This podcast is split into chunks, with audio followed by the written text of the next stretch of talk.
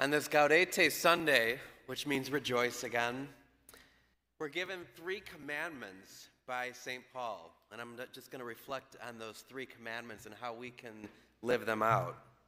The three commandments that he gives are brothers and sisters, rejoice always. The second is pray without ceasing. And the third is in all circumstances, give thanks. So rejoice always, pray without ceasing, and in all circumstances, give thanks. How many of you are able to do all three of those all the time? Anybody? No, a lot of no, shaking your heads no. Those are three, like, they seem really difficult, if not impossible, commandments that we're given. And yet, I can think of people who are like this for each one of them. So, for example, rejoice always. Can you think of someone in your life that is always joyful? Seriously, I want you to try to, to, to picture someone in your life that rejoices always. Think of who that person is.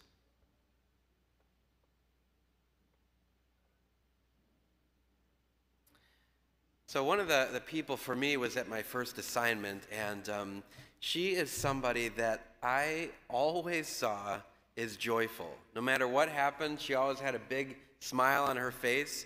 No matter how difficult things got, she continued to rejoice. And when you think about people like that, and I think of a few people in my life over my different assignments and people that I grew up with that are joyful all the time, if you get to know that person well, you discover that their life has not been easy. People that are really joyful people usually have experienced a tremendous deal of tragedy. Either someone in their life that has died early, um, someone in their life that is uh, struggling with a debilitating situation, they themselves, unbeknownst to you, may struggle with depression and despair. And yet we look at them and we see someone that is rejoicing always, even in the midst of really horrible circumstances. And people like that give me hope because I realize that I can rejoice even when life is difficult. I can rejoice even when I'm going through my own difficulties or struggles. So, these people that rejoice always show us something very remarkable. They show us that in order for us to rejoice, our lives don't have to be care, uh, perfect and carefree. They show us that rejoicing can happen even in the midst of really difficult situations and situations that probably no one in this world should go through. And yet, they still rejoice. And so, what that reveals to me is that rejoicing is not based on the circumstances in our life. It's not based on life going our way or life being easy or us having everything that we need and want. Rejoicing seems to be a gift and a virtue and a choice that we make. That I will be joyful and I will rejoice no matter how difficult my life may be because I know that there's people that do it and that it is possible. So remember those people in your lives that are always joyful, that rejoice always, but know that they carry great sorrow and great burden. But they choose to rejoice, and they live that gift of the Holy Spirit. So, first, rejoice always. Think of somebody that, that does rejoice always. Realize that they have great difficulty and suffering, and yet they still rejoice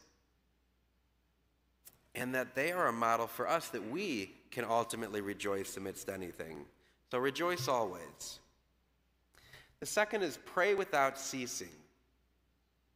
That's another one in my life where I have met people that, that pray all the time. And I don't mean just like, you know, pray uh, at specific times, like praying the rosary, but they're in constant communication with God. They're constantly talking to God, they're constantly discerning, they're co- constantly going to God for everything. no matter what they, they may need in life, they immediately go to God. They immediately pray. Whether, whatever choice they're making in their life, they go to God and they say, God, what do you want?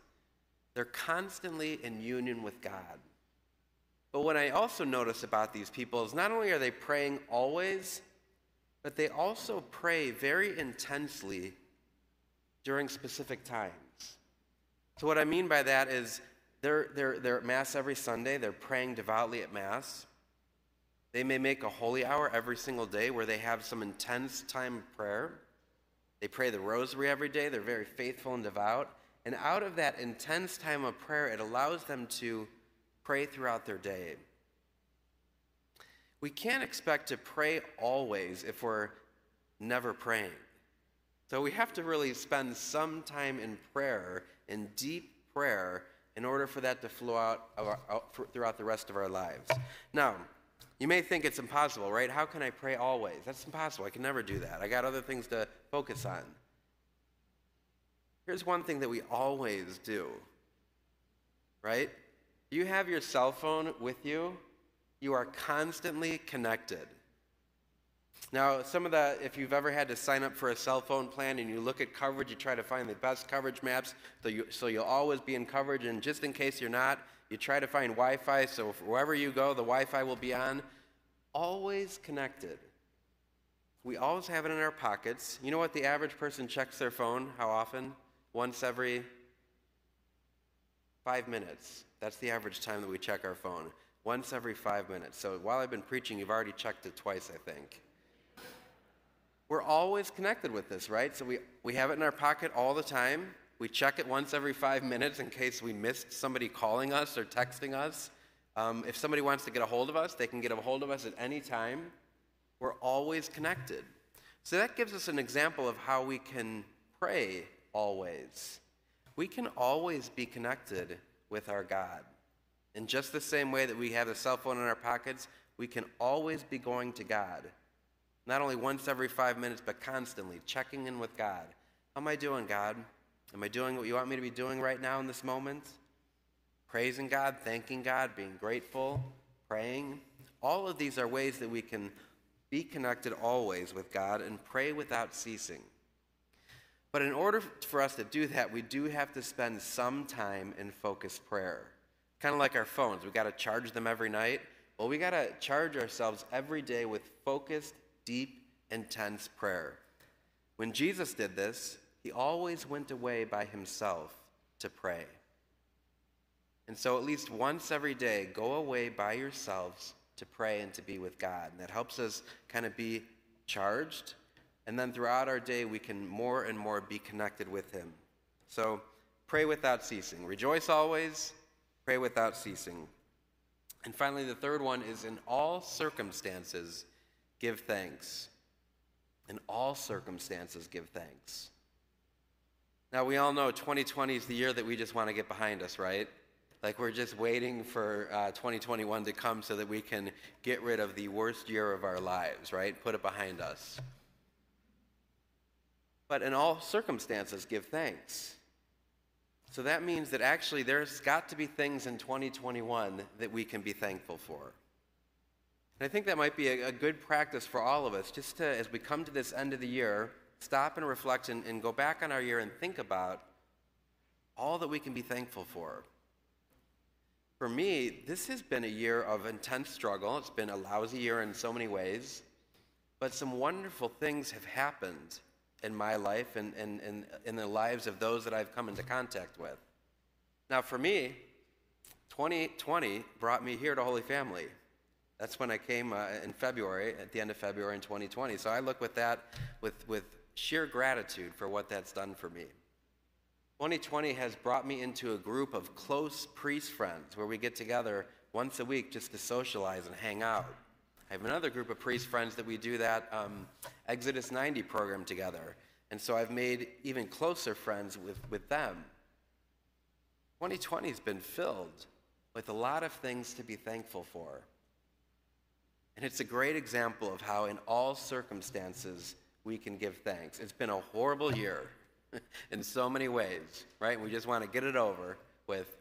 But we can find tremendous things that have happened in 2020 that can give us thanks. So, as we celebrate this Gaudete Sunday, just remember those three things pray without ceasing, rejoice always, and in all circumstances give thanks. Rejoice always, pray without ceasing, in all circumstances give thanks.